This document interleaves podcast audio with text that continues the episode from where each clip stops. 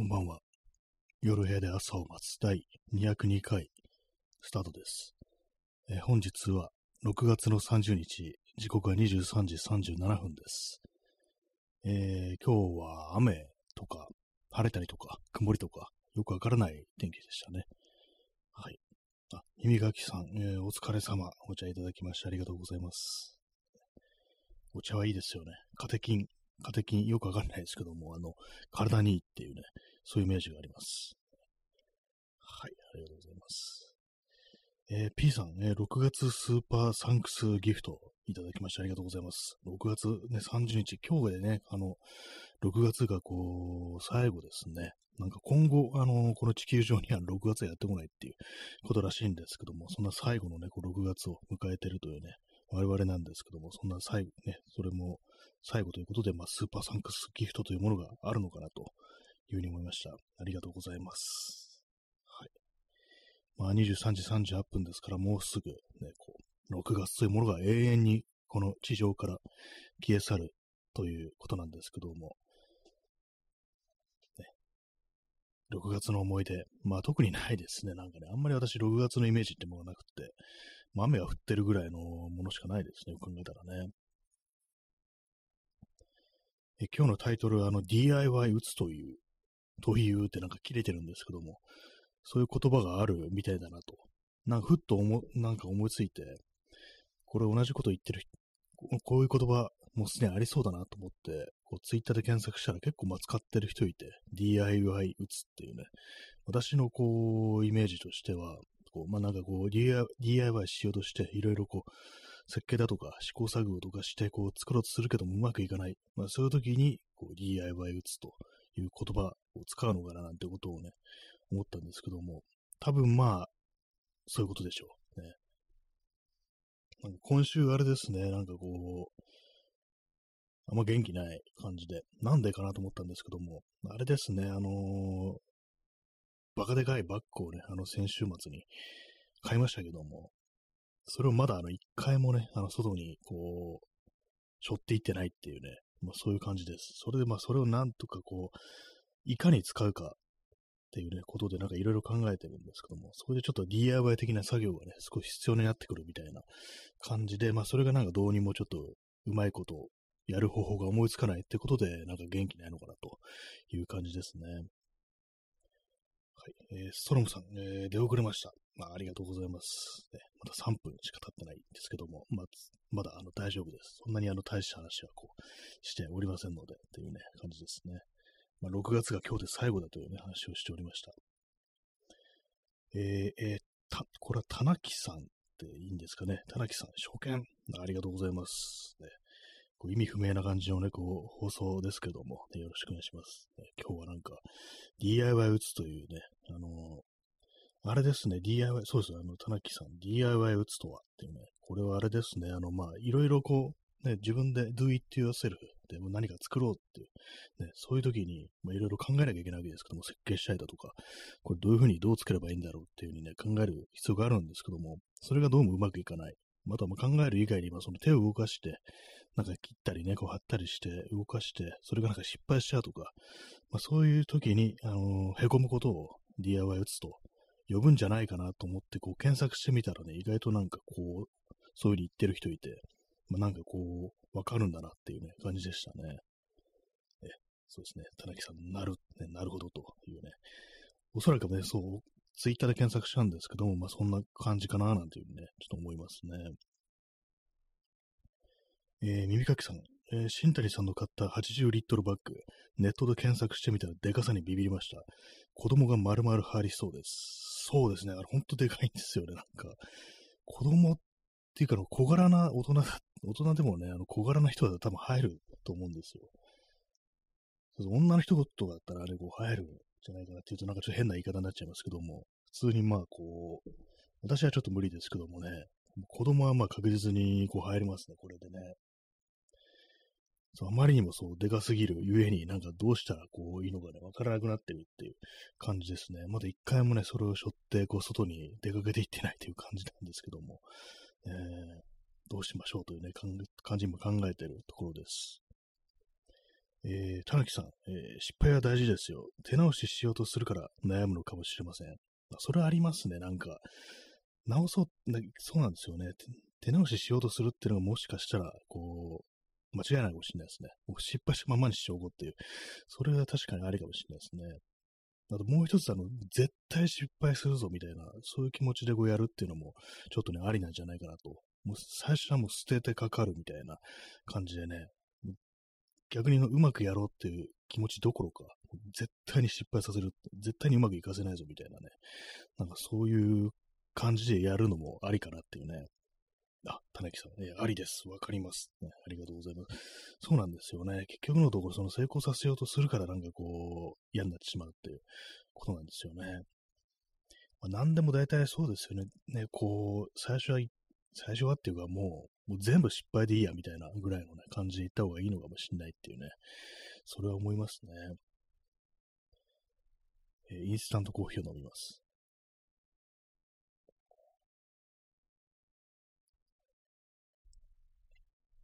えー、田中さん、えー、作りたい気持ちが大事ですよ。そうですね。まずはそれなんですよね。気持ちがまあ最初になければね、できないですからね。私が今なんかこう、どうしようかなって思ってるのが、その80リットルというね、クソでかいこうバッグゆえに、普通にね、なんかこう、やってると、やってるってやってるってなんだって感じですけども、そのね、床に置いたりすると、へにゃってね、なっちゃうんですよ。中にあのー、特にね、骨みたいなものがこう、入ってないですから、ね。だからまあ、その、バカでかい箱みたいな、ふにゃふにゃの箱みたいなものを想像してもらえばいいんですけども、そこになんか物を入れていくと、なんか上からポイポイポイポイとね、こう、詰め込んでいく感じになっちゃうんで、それだったらもう中になんかちょっと、箱みたいなものをね、箱の中に箱を入れていけっていうね、感じですね。それで今ちょっと考えてるというところですね。ちょっとわかりづらい説明になっちゃうんですけども。えー、田中さん、えー、革製、革製じゃないんですよ、これ。あのー、あれですね。ナイロンですね。コーデュラナイロンっていう、まあ、メッセンジャーバッグとかでよく使われてるものですね。結構張りのあるこうナイロンなんですけども、実際ね、あのー、でかすぎて、ちょっとね、あの、でかく、でかでかすぎてちょっとね、あの、あれなんですよね。あんまりその形をね、ちょっと保つのが難しいみたいになってるっていう感じなんですよね。一応なんかね、板みたいのがあるんですよ。プラスチックの。その、形を保つための。でもそれを入れて、それをね、使うと、ほんとなんかあの、マックスのデカさになるっていう感じで、そうなんですよね、こう、えー、田中さん、えー、マトリョーシカ、マトリョ、マトリョーシカみたいなやつかなって。そうですね、そう、その感じでちょっと考えてるんですよね。ねでかすぎでしょって。そうなんですよ。笑っちゃうぐらいちょっとでかいんですよ、これ。なんかね、こう、本当はもっとね、本当にもう一ランク下の大きさのものを買おうと思ったんですけども、やっぱり大は小を兼ねるだろうっていうことを思ってね、ちょっと思い切って買ったんですけども、これ思ったより、ね、こうでかいなみたいなね、感じで、一回お店行って背負ってみたことあるんですけども、あれなんですよね、店の中でこう見るのと、自分の部屋の中にあるのだと、自分の部屋の中だとなんかすごいでかく見えるっていう、そのなんか錯覚みたいのがこうあって、ね、どうしたらいいんですかね、これね。私が今考えてるその箱っていうものをね、なんか何で作るかって考えて、まあ、あの、プラスチックみたいなものがいいだろうという感じで、でもまあ普通のやつだと、まあ、あのね、割れちゃいますから、あの、ちょ調べていったら、アルミ複合板っていうやつがあるんですよね。それはあの、乾板土画に使われてる材料で、まあ、樹脂をあのー、薄いアルミのシートで挟んだものっていうね、それだとちょっと合成がこう、保てる、しっかりしてる、上にあの加工もできるっていうね、そういう感じになるんですよね。コーヒーを飲みます。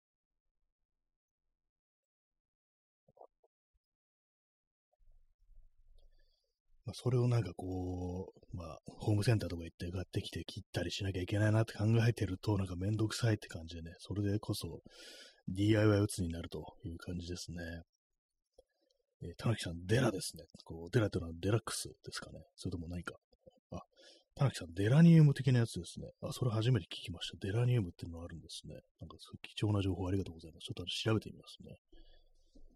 えー、モンコさん、えー、お初ですね。ありがとうございます。えー、DIY 打つって何ですか？これはですね、あの DIY、まあ自分でなんか工作とか、こう手作り、そういうものをやるときに、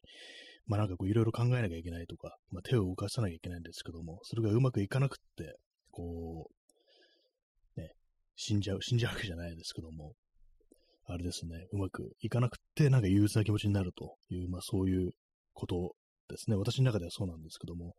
同じようなことをね、こう、言ってる人いないかなと思って、こう、ツイッターとかで検索したら、やっぱいましたね。こう、みんな結構そういうの感じてるんだなと思って、こうね、なかなか面白いもんだなという感じでしたね。面白くはないんですけどもね。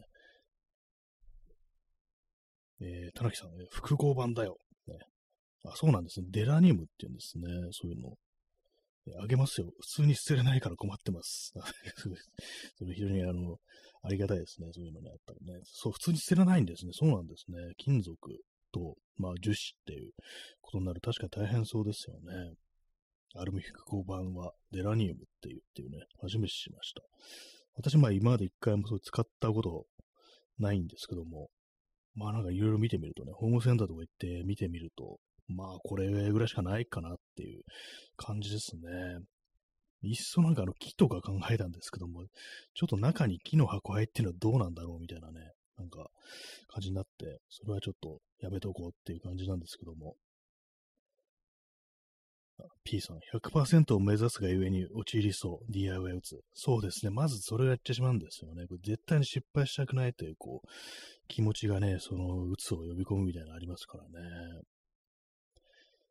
やっぱ、でも、あとあれなんですよね。焦るとやっぱ絶対うまくいかないっていうのがあったりして、本当なんか考えに考え抜いてというか、なんかこういろいろこう、ね、こう試すというか、シミュレーションみたいなのして設計図書いて、これを使ってると、本当なんかこう時間かけてやらないと、まあ、大体不本意な結果に終わるっていう感じになるんで、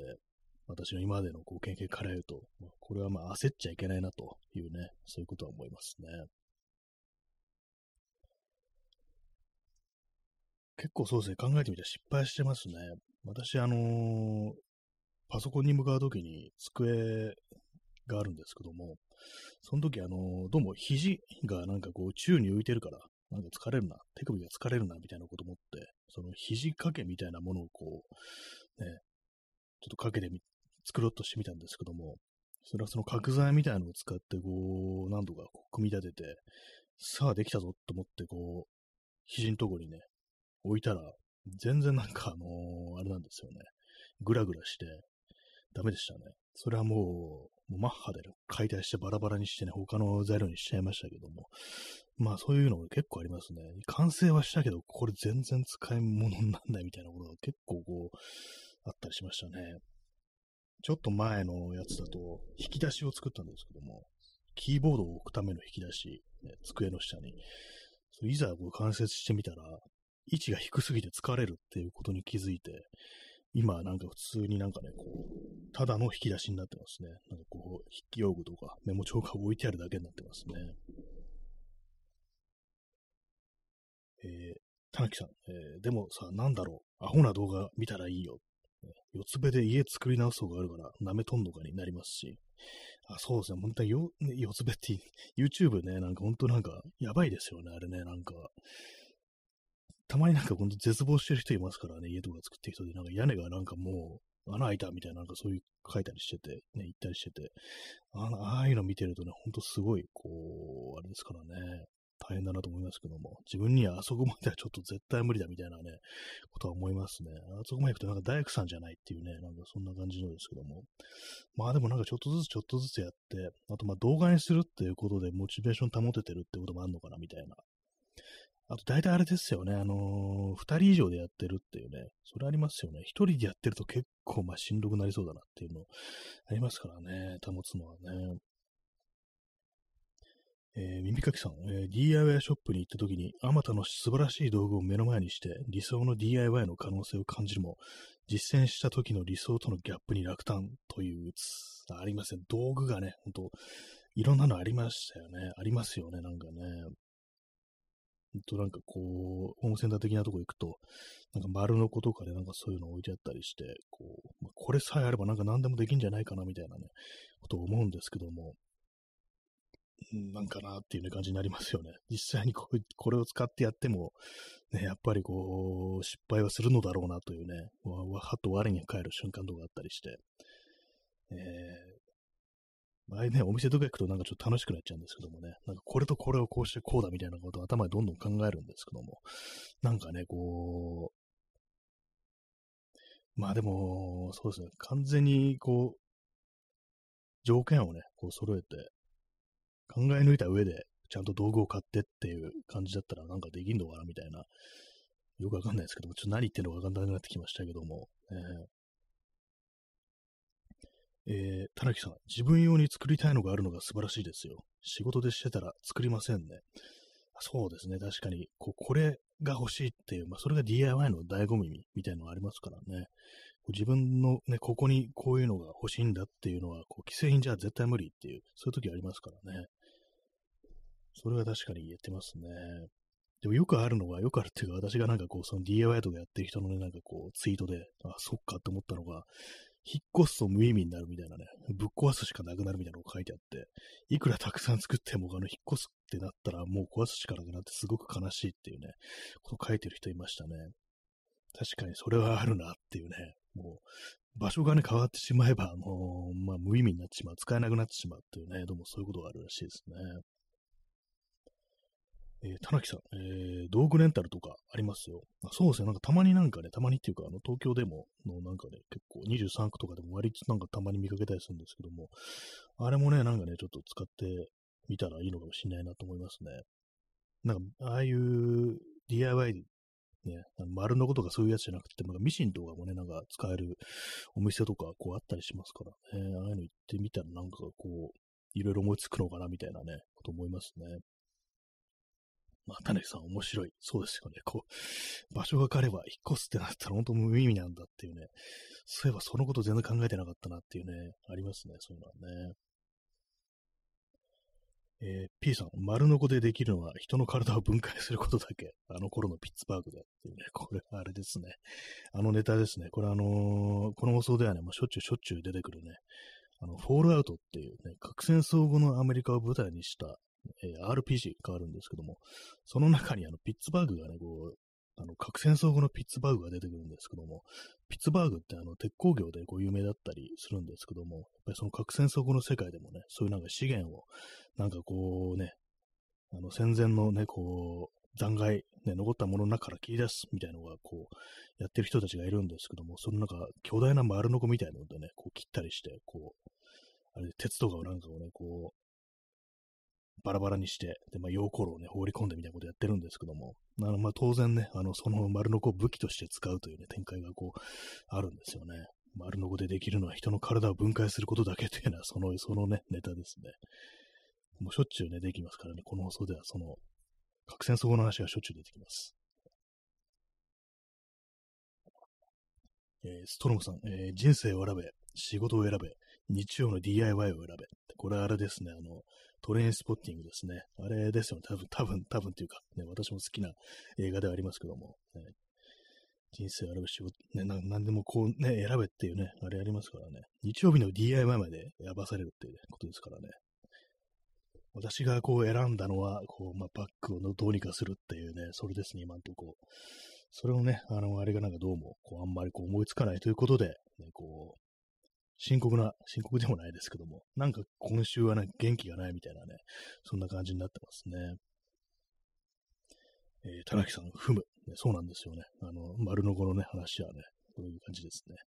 ラジオトークはやはり年齢層が高いのがわかりますね。やっぱそうなんですかね。この放送は割と高いと思いますね。ね決して若いとは私は言いますね。本当ね。こうまあ、他のね、他の放送、最近あんまくと聞いてないんですけど、まあ、あんまね、こう、すっごく若い人っていうのは、こう、確かに少ないかもしれないですね、そう考えれば。まあ、私がこう、ね、好んで聞く人が、まあ、割と中中年以降っていうね、感じの人が多いのかもしれないですけども、ツイキャスとかだとなんか若い人がいるんですかね、よくわかんないですけど。えー、ストロムさん、えー、バッグを選べ。そうですね。私、あの、クソでかいのを選んでしまいましたね。80リットルっていうね、一体何を運ぶんでしょうかみたいなことをね、ちょっと思うんですけども、ね、バッグの中に入れるバッグを作ったり、バッグの中に入れるバッグを買わなければならなくなるとはね、ちょっと思いませんでした、本当にね。で、なんか、こう、そう、カメラをね、私持ち歩くんで、そのカメラを入れるバッグを買うか作るかしなきゃいけいけないというね、感じで、なんか今日はね、そう、まあ、買うとしたらどれを買うかみたいなことを、なんかこうずっと選んでましたね。でもなんか、せっかくだから、そういうのもなんか自分で作った方がいいのかなみたいなね、なんかこういうことをね、こう、思ったりするんですけども、まあ結構ね、バッグって言うと縫わなきゃいけないんで、あの、私はミシンがないんで、あの、手縫いで作らなきゃいけないと、かなり大変になりますね、そうなるとね。えー、右書きさん、えー、ジョブズも若い頃はボブ・ディランのレコード全部持ち歩いてました。あ、そうなんですね。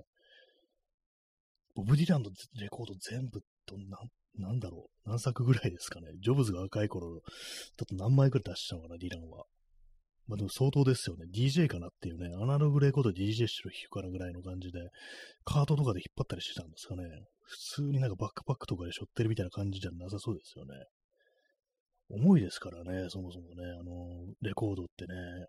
かなりずしっとね、しますよね。だから DJ の人とかなんか本当、それこそ、ね、キャリーカードとかで運んだりとかしてますからね。えー、ストロムさん、えー、やはりヘロインを売って得た大金ですかね。そうですね。トレインスポッティングはやっぱりね、ヘロインですからね。あのー、映画はね、その大金を、その、ヘロイン売ってた、得た大金をね、でっかいバッグに、ね、背負ってっていうね、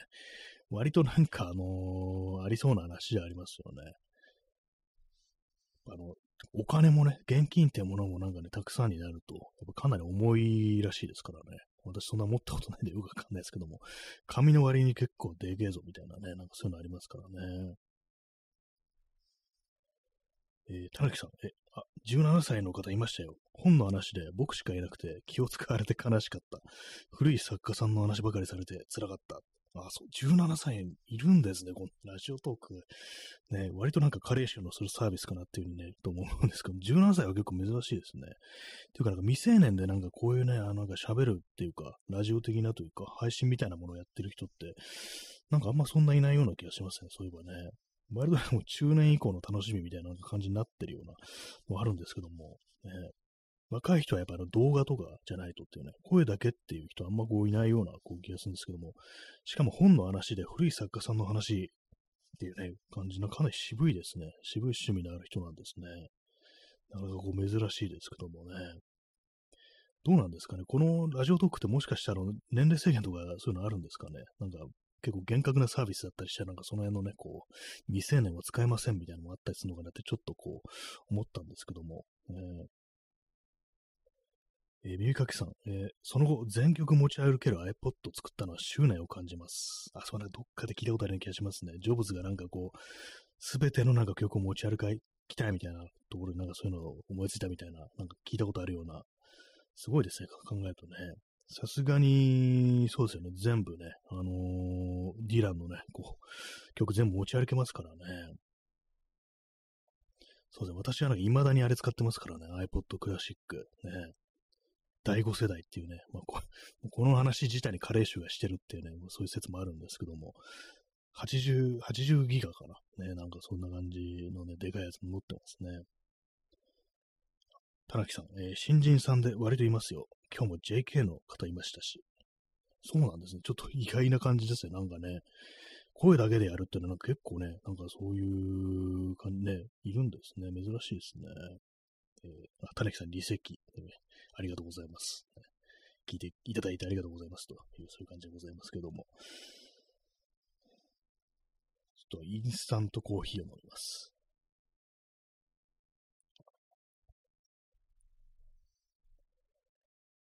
まあでも私、その、あれですね、iPod クラシック80ギガですけども、全部もはや入れてないですね。あの、買って買ったばっかりの頃はね、結構フルでね、なんかこう、容量使ってたんですけども、なんかそのうちなんか好きな曲しか入れなくなって、なんかの機械でこう、あれですね、初期化したりすると、なんか全部入れるのめんどくさいみたいな感じで、なんかね、こう、入れなくなりましたね。あとあれですね、普通になんかあの、リッピングした音源とか聞かなくなりましたね。なんか Spotify とかね、なんか YouTube とかで聞くようになってしまい、ね、なんかこう、申し訳ないなというふうに思うんですけども、そのね、せっかくリン、ね、こう持ってる音源たちについてはね、CD も聞かないですからね、クローゼットの中の段ボールにね、こう、しまったまんまっていう、ね、感じですからね。えー、右かきさん、えー、カバンに裸足の弦とは下の字を全開入れて持ち歩けますね。あ、余裕でいけますね。そうですね。ねこの放送でよく出てくる漫画、ね、裸足の弦と下の字をね、この二つ、ね、全巻ね、入れても全然余裕ですね。こち亀はどうですかね。さすがにちょっとこち亀はちょっと入らないかもしれないですね。200巻ぐらいでしたっけ？あれってちょっと難しいかもしれないです。今ちょっと本棚をね、こうあれをなんか想像してるんですけど、多分、こち亀は無理だな。まあ、裸足の弦、裸足の弦は10巻ですからね。明日のジョンも多分なんか23巻とか、そういう感じなんでね、その2つは入ると思います。ねえー、田中さん、ゴルゴも入れましょう。ゴルゴルゴ絶対貼らないですね。あれなんかね、ちょっと厚めにできてますね。文庫版だったら、文庫本だったらどうなのかな？文庫版のゴルゴありますよね。あれ、あれでもでも、ね、200ともなれば、ちょっとね、無理だって感じしますね。そうですね。ゴル、ゴルはちょっと無理ですね。ゴルゴ入るカバンやばいですよね。なんかもうコンテナみたいになってんじゃないかなと思うんですけども、コンテナはないか。まあ、あれはちょっと難しいですね。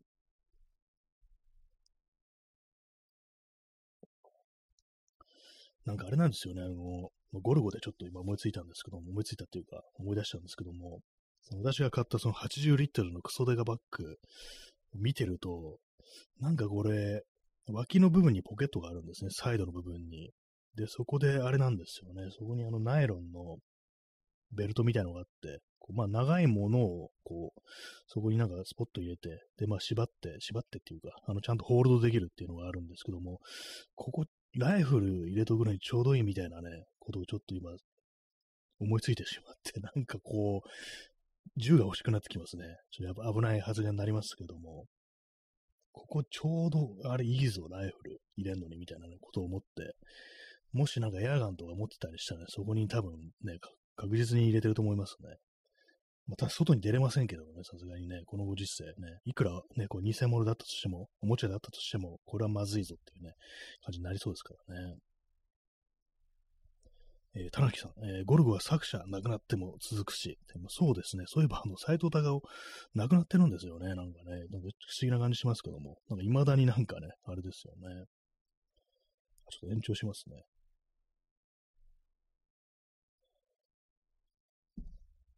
えー、田中さん、ゴルゴは組み立てないとは、そうですね、結構あの、ばらしてるんですよね、割とね。あの、いろんなとこ持ち込んでますからね。ああいう感じでこう、ばらしてるのも渋いですね、なかなかね。えー、P さん、サバイバルを入れて持ち歩くことで、外出中に大きなアクシデントに遭遇しても安心と、プレッパーなら考える。あ、そうですね。サバイバル。これも斎藤隆夫の、漫画です。サバイバル。私読みました。これあれですね。こう、核戦争じゃないですけども、なんか地震ね、大地震とかなんかいろんな災害が同時に起こっても、もう破滅したなんかね、こう、世界で、こう、主人公のね、こう、少年が生き残ろうとするっていうね、こういう感じになりますね。それなり、そあれをね、こう入れて持ち歩くことでっていうね、感じですけども。えー、まあでも、あの漫画っぽく考えると、あんまでかいバッグ背負っても、あれですからね、体力を失ってしまうので、それはあの、正しくないみたいな、なんかそういう結論が導き出されそうなね、なんとなく気がしますけども。まあでもね、そう、プレッパーはなん、プレッパーっていうのはね、こう、アメリカのちょっと、ね、なんか文明崩壊に備えてる、ちょっと変な人たちっていうね、あれですけども、あの人たちだったらなんか全てをね、こう備蓄しそうなんでね、まあ、あのクソデカバッグもね、うまく使うんじゃないかなというね、まあ、多分車に乗るでしょうからね、彼らはね。えー、田中さん、えー、新谷13に、そうですね、13ついちゃいますね。なんかね、リューク統合になっちゃいますね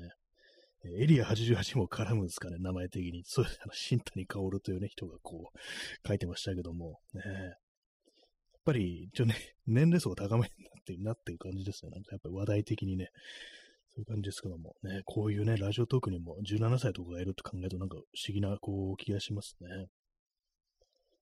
えー、ストロムさん、えー、ブロジャーを粛清するにはやはり AR15 よりもテック9をっていうね、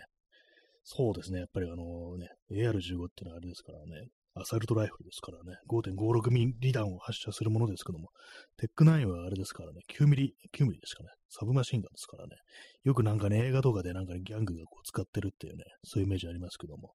そっちのね、方向ですね。どっちかっつったらね、そうですね、大きさ的にもその方がいいですからね。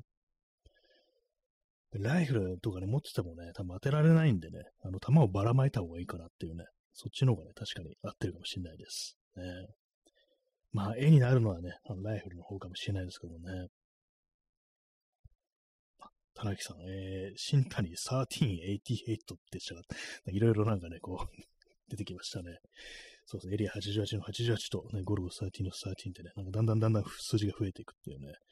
えー、田中さん、スイス銀行565-1388になるんですかね。なんかいいですね、これね。なんか、なんかの番号でちょっと使いたいですね。パスワード的な感じでね。565でも結構いそうですね、なんかね。56513はなんかもう普通になんかやってる人いるでしょうね。なんか普通に解読されてね、なんか突破されそうな気がするんですけどね。この、あれにしちゃうと。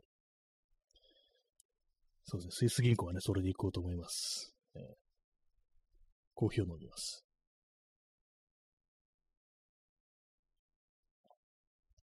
でもなんかそうなんですよね。その脇のとこ部分になんか銃が入るなと思ってね、なんか、あれですね、そのバッグとか、なんかあのカメラケースとかを調べるついでになんか、銃とかね、エアガンとかなんか今どんなの出てんだみたいなこと調べちゃいましたからね、普通にヤフオクとかでね、なんかね、こう、なんかないかなみたいなね、ことをちょっと思ってね、ウォッチリストとか入れてあるっていうね、なんかそうい危ない感じになってしまったんですけども、実際まあ買うかどうかわからないですけども、でもなんかいろんなのありますね。あ、田中さん、ね、すいません、おじさんでついってね、全然大丈夫です。もうこの放送にあの、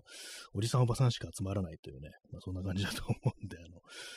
若い人いるのかな？でもなんかわかん、わかんないですね。なんかね、こういうの年齢層が出ないですからね。私なんか前にあの、ポッドキャスト、最近なんか全然やってないんですけど、ポッドキャストやってて、で、それだとあのー、あれなんですよね。年齢がね、一応なんか表示されるみたいなアクセス解析であるんですけども、たまになんか10代とかね、こう、いると、なんかすごい珍しいなって感じで、でも他はやっぱりあれなんですよね、なんか30代、40代みたいなね、感じでね、なるほどみたいなこと思うんですけども、ね。20代もあんまいなかった気がしますね、やっぱりね。えー、たぬきさん、えー、ホルダーとか携帯入れるに便利よ。ああ、そうなんですね。ぱりそうですね、そう、携帯、私も携帯はね、なんかいつもあの、パンツのポケットに入れてるんですけども、やっぱりなんか、邪魔なんですよね、なんか。一応前ポケットに入れるんですけども、どうにもなんか夏とかだとね、ちょっと暑苦しいみたいな感じになったりして、なんか別のとこ入れておきたいなみたいな気持ちはあるんですけども、ね、でもなんかやっぱ、自分のなんかちょっと肌に近いところに置いておかないとなんかなくしそうで怖いみたいな、そういうのありますね。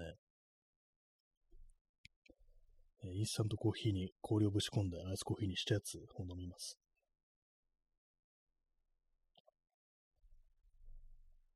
そう、携帯ホルダーとかもなんか自分で作ろうかなみたいなこう気持ちをずっと持ち続けてるんですけども、まあ、持ち続けてるだけで実際に作ってはないんですけども、そうなんですよね。あの、バッグのね、あの、ショルダーストラップの部分につけれるようなやつ、まあ、ああいうのね、いろんなの売ってるから買えよって話なんですけども、なんかどうしても自分で作りたいみたいな気持ちが拭い去り方があるというね、そういう感じなんで、いつかやろうみたいな感じでね、もう何年も経ってるというね、まあ、よくありがちな感じになってるんですけども、ね、スマートフォン、ね、で、どんどんでかくなってますからね、まあね、田中さんね、ズボンに入れて何回トイレに落としてやら。そうですね、この後ろのね、ポケットに入れると落とすんですよね。私も2回ぐらいにやったことあります。これはあの、スマホじゃなくてガラケー時代ですけども、なんかやりましたね。あれ、ちょっと汚い話ですけども、あの、落とすのってあれなんですよね。あの、和式トイレにしゃがむときなんですよね。なんか、あれがね、ほんと罠みたいな感じになってて、ね、あれやるとほんとまたや、またっていうか、まあ2回ぐらいしかやってないですけども、ほんとなんか凹むなっていうね感じでしたね。あ、田中さんわかるってね、そうなんですよね。あの、私なんかあれなんですよ、その、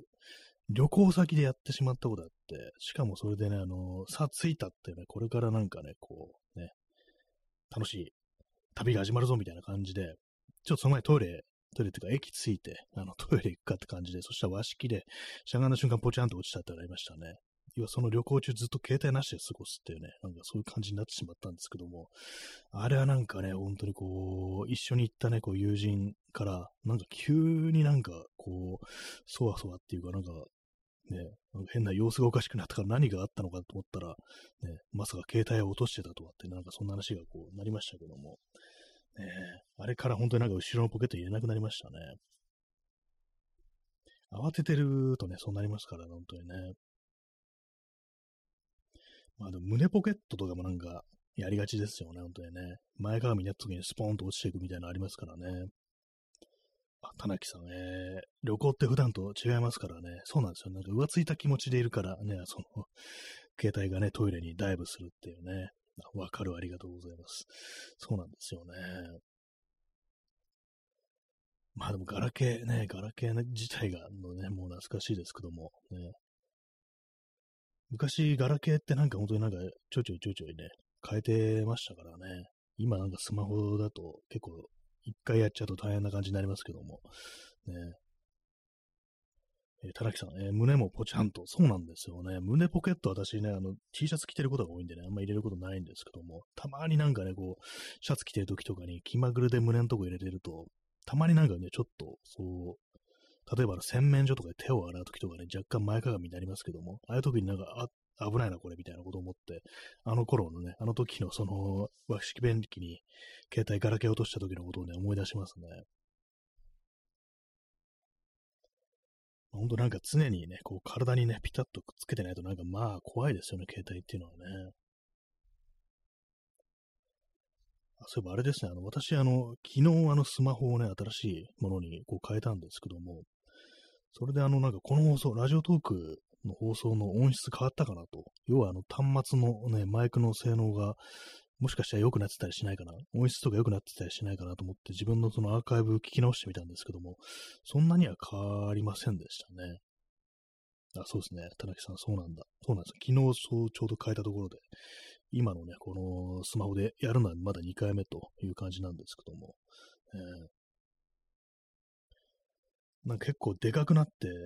ね、面食らいますね。なんかスマホもどんどんでかくなってるって感じで、前に使ってたのより縦に1センチぐらい伸びてて、まあまあなんかね、どんどん どんどんなんかほんと大きくなっていくなっていう感じありますね。でもケケースもなんかちょっと今日買ったんですけども、ケース使わないで、ケース入れないで使ってる人っているんですかね普通に素の状態だと本当滑って無理っていうね、なんか感じしますね、本当に。あ、田中さん、えー、リンゴ、リンゴじゃないんですよね。あの、アンドロイドなんですよ、私。安いアンドロイドを使ってるんですよね。前はあの iPhone だったんですけども、なんかもう高くなりすぎて嫌になって、アンドロイドに逃げてきたっていうね、こう感じなんですけども。まあ、あの、特に、あれですね、そんなにあの、困らないですね、アンドロイドでね。まあ、パソコンとかも別に Mac はこう、使ってないんで、ね、そうですね。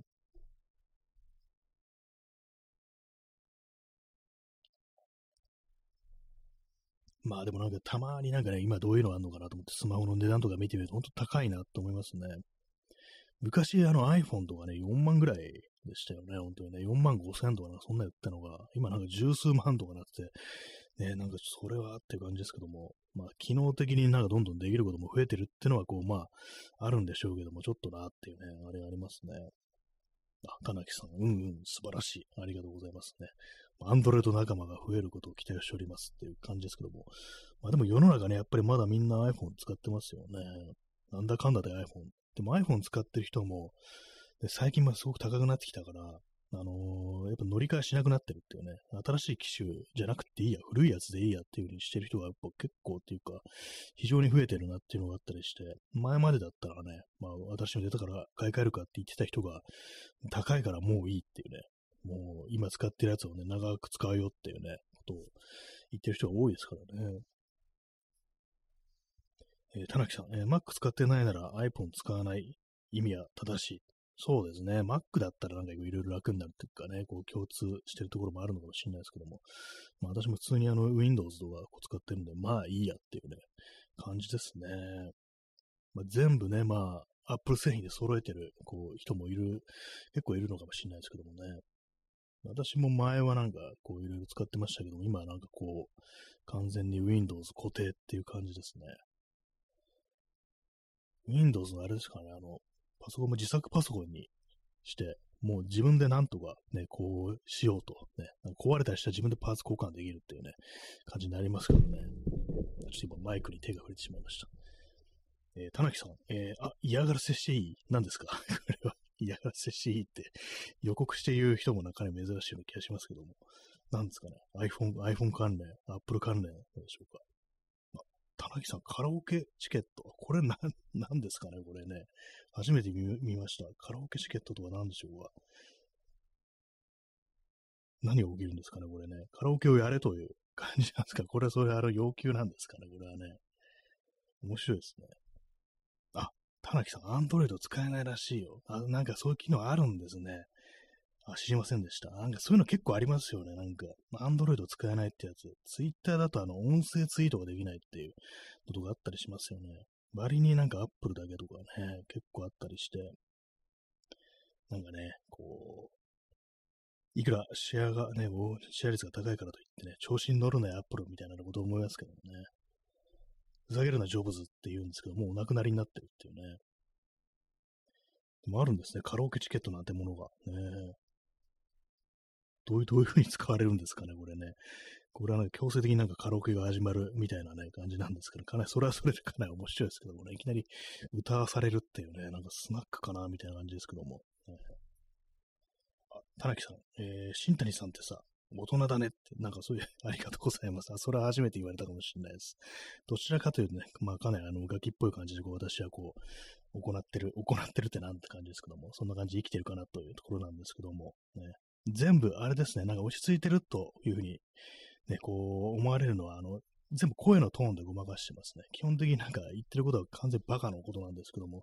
無駄になんかね、落ち着いた感じで喋るから、なんとなく大人に聞こえるけども、実際なんかね、こう、うんこちんこの話しかしてないっていうね、なんかそんな感じになってますね。田中さん、ね最近できたらしいよ。あ、そうなんですね。今までそうですね。一回も見たことなかったですね。割に結構このラジオトークっていろんなのがなんかこう、やってますからね。そこそこなんかこう、いろいろこう、結構なんか頻繁になんかギフトとかまた新しいやつ出てきますからね。イベントとかね。あ、田中さん、えー、僕よりマシよ。僕めっちゃ嫌われてますから、どうしたんですか？それは。そういう何かがあったんでしょうか。ねまあでもなんかね、あんまりこう、大人ばっかりね、いても、あれですからね。子供にしか、子供みたいなっていうかね、なんかこう、大人すぎるのも考え物だみたいなのがありますからね。えー、P さん、来いよ、ジョブズ。iPhone なんか捨ててかかってこいよ。ってね。これあれですね、あの、ジョブスっていう、ジョブースって今伸びてますけども、これあの、ラジオトークのあれですね、NG ワード、ブスっていうのが多分あるんでしょうね。それで多分棒が入って伸ばしてると思う思うんですけども、ね、まあそういうなんか結構気遣いがね、こうあるのがなんかこのラジオトークいいところかなと思いますね。iPhone なんか捨ててかかってこいっていうね。これあれ元ネタがあれです。あのね、またあの、カレー臭漂う話題ですけども、アーノルド・シュワーツェネッカーのね、あのコマンドっていう映画でね、あの最後の方のシーンでね、あの、悪役のベネットでしたっけ？来いよ、ベネットってね、銃なんか捨ててかかってこいっていう風にあの挑発するシーンがこう、あるんですけども、ね、それをなんかあの、iPhone に変えたというね、ものなんですけども、これはもうだいぶ前に私が Twitter でこうつぶやいたのが、ね、こう、最初なんですけども、どのぐらい前ですかね？下手したら10年ぐらい前なんじゃないかなみたいなこと思うんですけども、ね、なんかありましたね、そういうのね。ありましたねとか言ってますけども、結構まあ、定期的にね、このネタ出ますね。え、ストロムさん、ね、普段が Android なので iPad を触るたびに使いづらさで切れてます。あやっぱりなんか、慣れないとそうですよね。どっちかにやっぱこう、慣れてないと、ね、iPhone だったら iPhone っていう感じで、えーまあ、あれですね、あの iPad ね、iPad だったら、まあちょっとなんかあるといいのかなっていう時は思いますね。まあ、絵とか描く人はね、なんか iPad いいなんて、こう iPad Pro とかなんかね、よく使ってる人多いですよね。あとなんかあの 3D スキャンができるなんていう、ね、話をこう iPad Pro とかで、ね、聞いたことあります、ね。若干なんかその 3D うんたらってのに若干の興味があるというところでね、あの、いつか、こう、いつかっていうか、そのうちなんか 3D プリンターでも買ってみようかなみたいなね、ことを、ね、こう思ったんですけどもね。えー、田中さん、えー、ジョブズか、スマホカバーとかこだわってたしな、そうですね、なんか絶対つけるんじゃないみたいなこと言ってましたよね、なんかね。あの、最初の、まあ、カバーとかつけてない状態が、あの、真の iPhone の姿っていうね、なんかそんなこと言ってましたけども、えー、そのジョブズでもね、今存命でね、あの、今の薄い iPhone とか持ってたらね、つるっと落として割ってたと思うんですよね。それなんかブチ切れてなんかね、あの、多分部下とかにやつ当たりしてんじゃないかなっていうふうに思うんですけども、普通に急にあのね、前言撤回してスマホカバーとかね、あの、標準装備するみたいなね、そんな風になってるかもしれないですよね。もうお亡くなりになってるかわからないですけどね。えー、田中さん、コマンドか。シュワちゃん、ターミネーターなかったらコマンドを誰も注目しなかったろうに。あ、そうなんですね。ターミネーターで結構その、ターミネーターがヒットしたゆえにコマンドを持って感じだったんですかね。私、どっちが先だったかね、よく知らないんですけども、ね。確かに、まあ、ターミネーターのね、インパクトが相当強いですからね。そうですね、コマンド、コマンドをね、なんか今日テレビで何回もやってるらしいんですけども、私多分ね、一回もフルで見たことないですね。なんか不思議と。ターミネーターはね、なんか見たことあるのに、なぜかコマンドは、なんかタイミング悪かったのか、これ何なのかね、こう、ちゃんと見たことないんですよね。結構そういうのありますよね。有名な映画とかでもなんとなくこう見てないみたいなね。えコーヒーを飲み干します。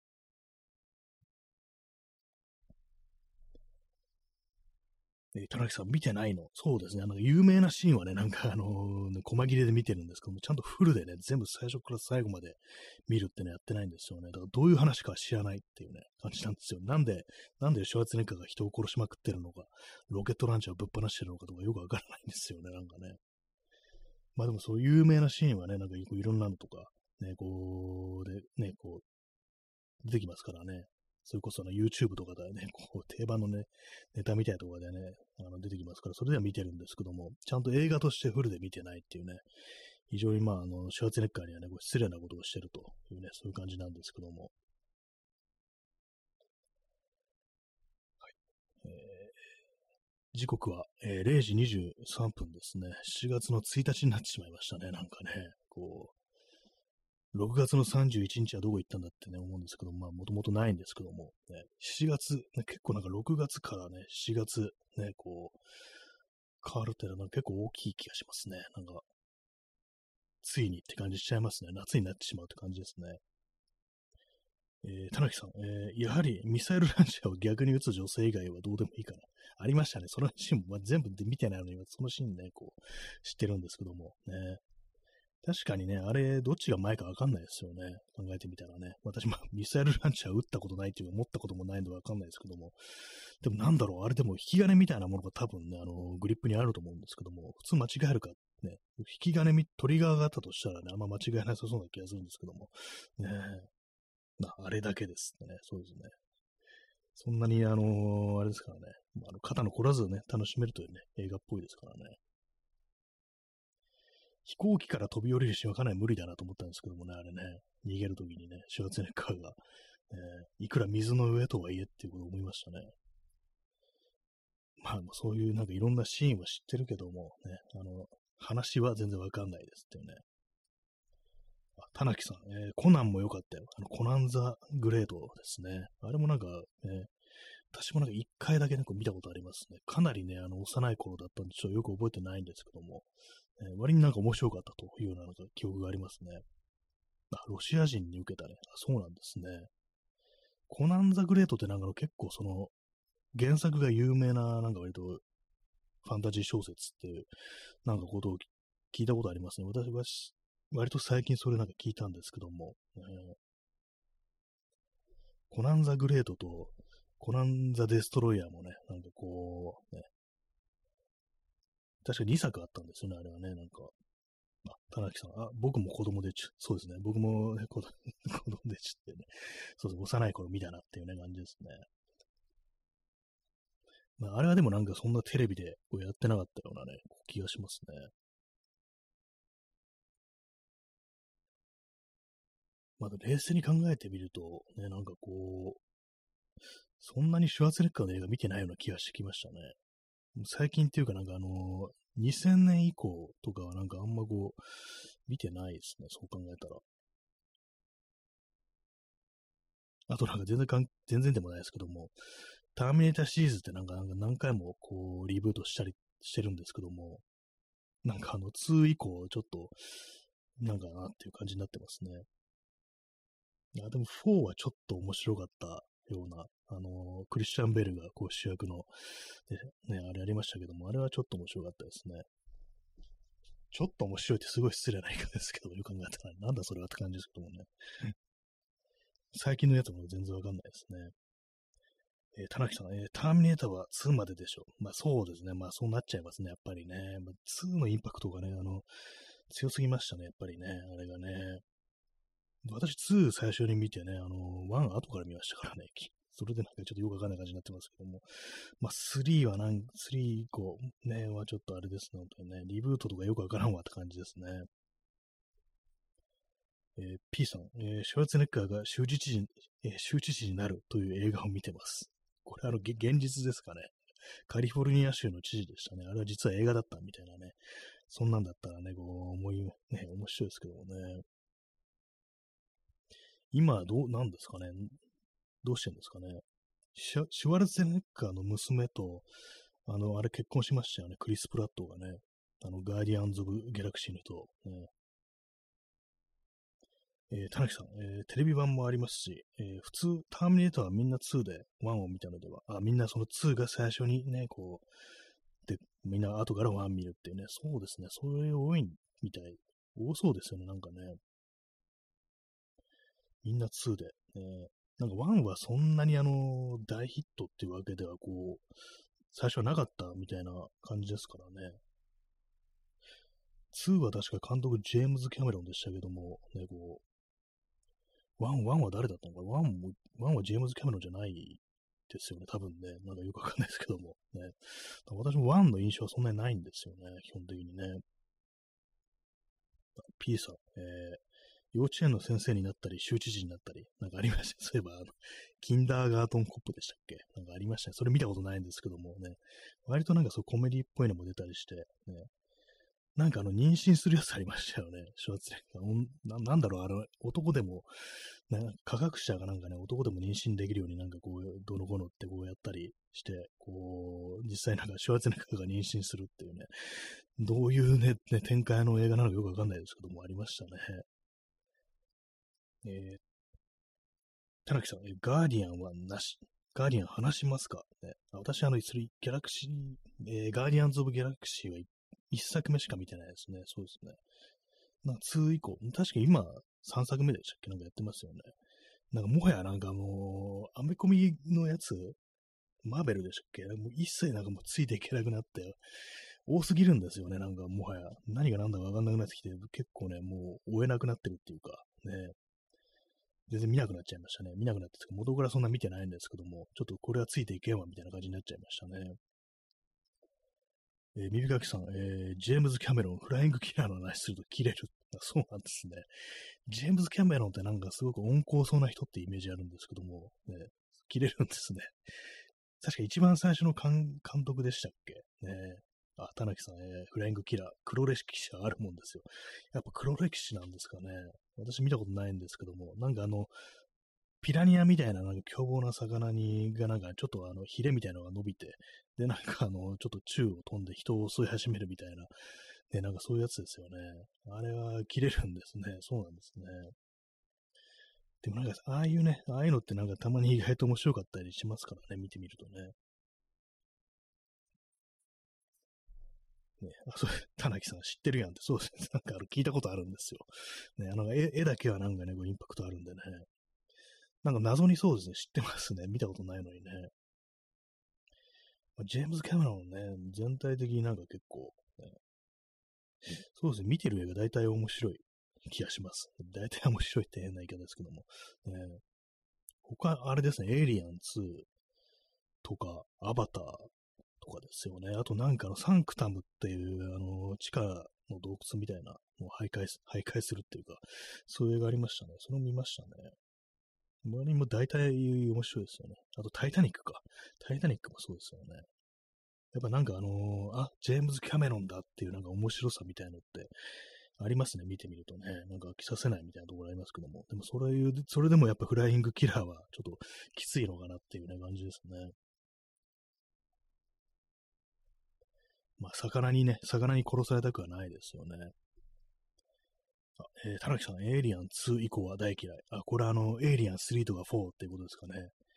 なんかあれもね、あのシリーズもなんかあんま、あれですよね、ちょっと失速というかなんというか、ちょっとな、みたいな感じで。私あれですね、3はね、割と面白かったです。デビッド・フィンチャー監督の。あれはね、ちょっとね、あの、面白い、ね、こう、面白面白かったですね、あれはね。まあ、ちょっと癖はありますけども。まあ、4もね、なんかね、あのー、ちょっと楽しみ方としては、なんかエイリアンじゃないような感じですけども、まあなんか、こういうのもありか、みたいな感じでね、一応無理っていうね、感じじゃないですね。あ、えー、田中さん、いや、監督ね、あ、ジェームズ・キャメロンのその後の、あの、監督作品、監督としてなんかちょっと、あ、そうなんですね。じゃあ、あの、さっき言った、あれ、サンクタムとか、ああいうのはちょっと、ノーサンキューみたいな、タイタニックななんだっていうのは、ノーサンキューって感じなんですね。えー、耳かきさん、えー、ジェームズ・キャメロンはもうハリウッドでは絶対天皇くらいの位置ですね。社員が勝手に話しかけられたらもう超怒られるレベルだと聞きました。あ、そうなんですね。あ、知りませんでした。なんかちょっとあの、意外な、意外ななんか感じですね。そんな偉い感じになっちゃったんですね。えー、ね、今な、最新作何なんですかね、ジェームズ・キャメロン。なんかアバターの続編みたいなのなんかもう出てたんでしたっけ？なんか、ちょっとありましたよね、なんかね。あれかなっていうね。まさかでもそそうなんですね。絶対天皇っていうね、あれにはちょっと意外な感じしましたけどもね。えー、田中さん、えー、まあまあ、あこれ、まあまあなのか、それともまあまあなのか、ね、どっちなんですかね。まあまあ、ね。えー、ハリウッドいろいろあったのよ。なんかあるんですね。あんまその辺の事情とか、こう、あんまこう、私はその掘ったことがないんですけども、結構あるんですね。えー、P さん、えー、キャメロン、ミニガンぶっ放してそう、天皇だっていう、そうですね。この放送でよく出てくるネタですね。そういうなんかね、こう、天皇とミニガンっていうね、謎のね、なんか組み合わせ。ね、こう元ネタがなんかもはやなんか説明するのもね、なんかこう大変なぐらいよく込みや、込み入った感じになっちゃってるんですけども。えー偉い人はなんかミニガンをぶっ放すっていうね、そういう絵面がなんか浮かんでくるという感じですね。あ、耳かきさん、監督というよりはプロデューサーとしての手腕の凄まじさですね。あ、そうなんですね。なんかい、そうですね、なんかこう、一時期あんまなんかこう、監督としてはなんか聞かなかったような感じで、でプロデューサーとしてはそうなんですね。まあでもそのなんか権力というものがなんかすごく、ね、こう、出来上がってしまうのかっていう感じになりますね。なんか 結構私のね、こう、コメントもなんかかなり適当な感じになってますけども、ね、全然そういえば、ね、ジェームズ・キャメロンについて詳しくないですね。ストロムさん、えキャメロン絵がめちゃくちゃうまい。あ、そうなんですね。そうそう、監督ってなると、なんかこう、あれですよね、こう絵コンテみたいなものをなんか書いたりするっていうね、なんかそういうメイキングとか見ると、なんかその書いてるってのありますけども、そうだったんですね。結構じゃあ、あの、エイリアンだとかね、ああいうのでも結構重要なシーンとかをなんかバシッとなんかこう描いたりして、こう、絵を決めてたのかなっていうね、そんなことをね、こう思うんですけども、監督は絵もうまいのかってね、えー、右かきさん、映画界は監督よりも金を運んでくるプロデューサーが一番偉いので、ああ、そうなんですね。